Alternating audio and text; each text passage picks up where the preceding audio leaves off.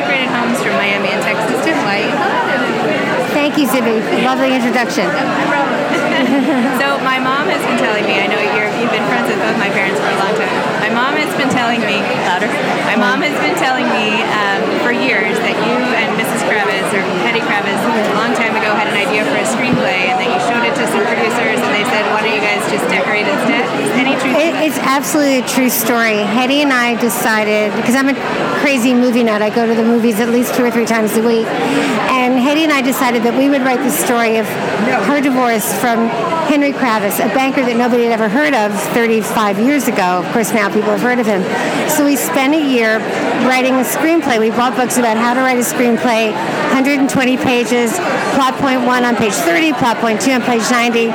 We spent a year writing this, what we thought was a wonderful, warm story about the wife, submitted it to our dear friend Stanley Jaffe, who had just won an Academy Award for Kramer versus Kramer. Thank you. We went to his office, hoping that he would think we had some kernel of an idea there that would make a really heartwarming story. Instead, he said it was the single worst screenplay he had ever ever read in his 30 years of being in business. And without skipping a beat, I said to him, Stanley, what am I going to do when I grow up? Because I'd already had five careers. And he said, you should be a decorator. And I'm like, what? And he said, I love both of your homes. I know you did them by yourselves.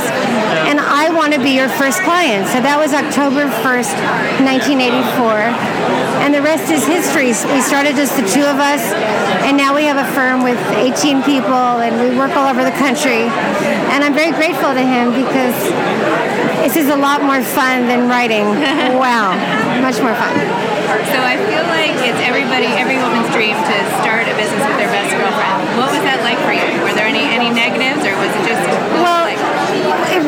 A very natural uh, continuation of our friendship, and I feel so lucky that when we started, and let me tell you, we knew nothing, absolutely nothing. Somebody would ask us a question, and we would say, "Could you give me a minute?" And then we'd walk in the hall, and we'd say, "We didn't know you should think about these things ahead of time. Red walls, no yellow walls." and it was so supportive to have somebody that you love that you figured something out with. So I feel so lucky we've done this with Hetty. And I would have honestly I would have never had the nerve because I would have gone to school for 20 years before I even picked a fabric. But Hetty was was very instinctive and original about it. She just did it. I have this mental image of Hetty in my dad's apartment. I like walked in one afternoon, like long after I feel like it was ready, yeah. and she was sitting in his in his living room smoking at his desk, smoking away, hanging. She looked like it was like a picture frozen in time. She was like gorgeous. Anyway, frozen in time because also used to have.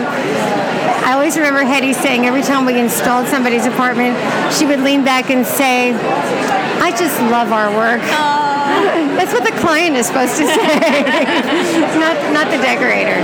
So. And then, so sadly, um, Hetty Kravis passed away from lung cancer, and I know her daughter Gigi is raising money for lung cancer from Lung Cancer Research Foundation ever since.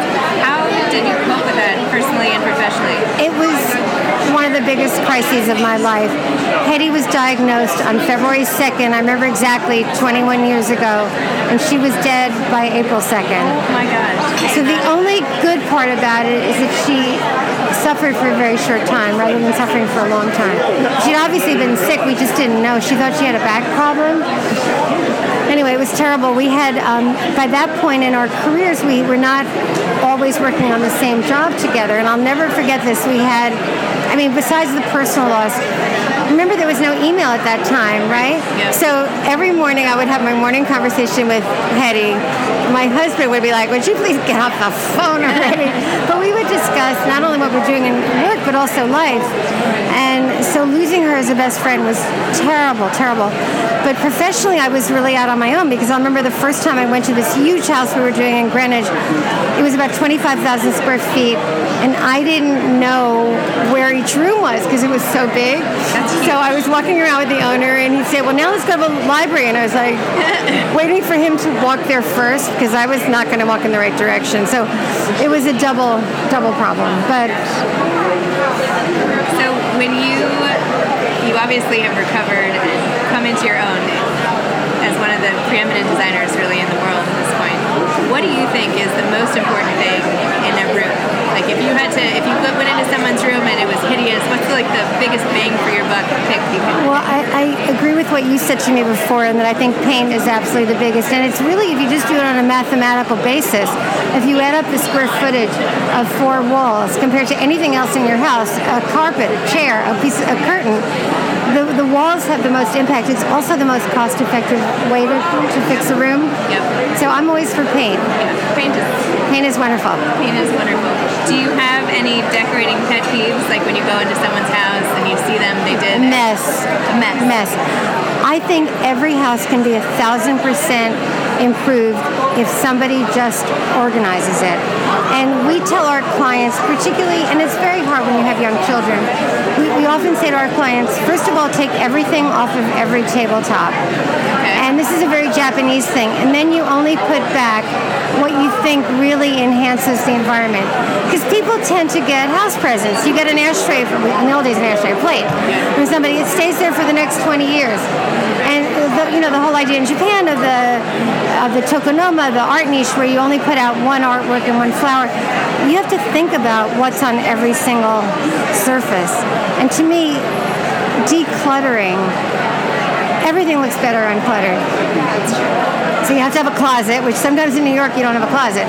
But if you have a closet, it's a great thing to have.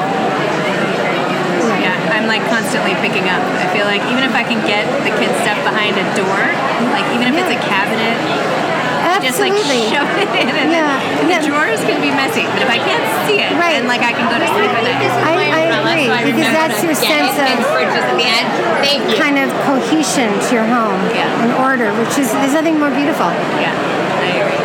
So what do you think? I vote for the lamp as the most overpriced Okay, I can give, Sure. I feel you like lamps are. I'm like, what? How can this lamp be six hundred dollars? Why is it so expensive? because it's not 10,000. Okay, so let me just talk about lamps for a minute. Every item in interior design has a good, better, best. It's just like clothing, and sometimes you know, there's an antique Chinese vase that is going to cost $10,000. That's not for everybody. Went to CB2 the other day for a client, and I bought for their kids' rooms lamps with shades for $150. I was like so proud that I did that. but it's just it's just like the way we all shop for clothing. You can buy a blue blazer at H&M, or you can buy it at Loro Piana everything has a good, better, best. And I think the important thing is to evaluate it's cars too. You don't need to have a Mercedes. You have to look at everything as what are the parameters of the design. one someone just And is it important to you? And at what you, level you're going to jump in? I'm sorry. And That's okay. That's thing, fine. Thank you. because most people do have a budget, you have to put it all together. And I'm a big advocate of doing one or two signature pieces always. And then the rest that's around it looks good just by proximity to the signature items. So that's my philosophy. But not lamps, because CB2, I don't know if you've been there. I've been. I've been to the website like a billion times. Well, that's another thing. Oh, okay. Okay, I'm not. I've not I, been to the okay, store. I like websites for finding out what's available, but I can't. I'm an. old- I'm old school. I have to see it. When you see something, it's either better worse than you expected.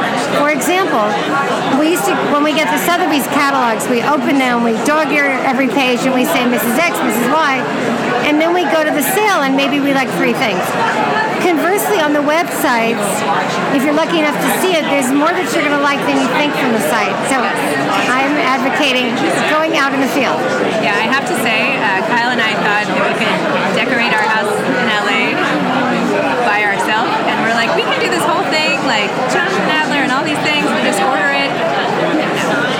like start from scratch, like toss out Right. entire rooms. It was mortifying and upsetting. And well, you know what? That's why, thank God, people still need decorators because it's not only the scale, it's also the relationship of one thing to another that takes years to figure out. Yeah.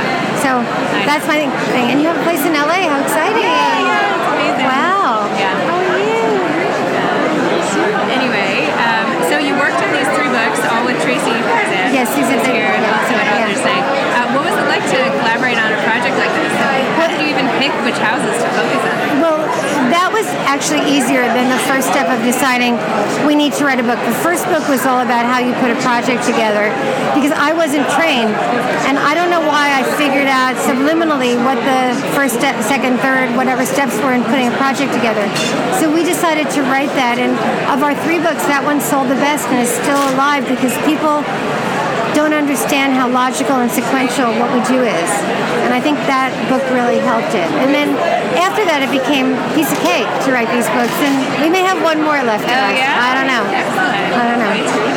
And what about like what's on your wish list for you accomplished so much professionally already? Is there so anything you still want to get I, to? I have a huge wish. I really want to do a movie. I really want to do a movie. And I No, keep. Kyle is a movie producer. I didn't know that. That. filming this. He's uh, We have, as I say, we have to talk. Okay. I didn't know that. uh, he has a movie uh, that he's working on that's represented by CAA right now, and That's a bunch of reality shows. So, um, Oh anyway, my goodness. this, you Well, you know, I have a son, a son who's a director, and a son who's also a filmmaker. So we well, need so any people. covered, anyway. No, no, no, no, no. So if you're the producer, you need to hire these people, right? It's true. It's true. It's exciting. Networking. Here we go. Networking. Authors Night. You heard it here first. and you know, I saw your brother. Oh, yeah? So I saw him at the Venice Film Festival. I've seen him at all the film festivals. Oh, so I love seeing him. Oh, good. Well, thank you so much Okay, thank you, Zibby. Thank you so much.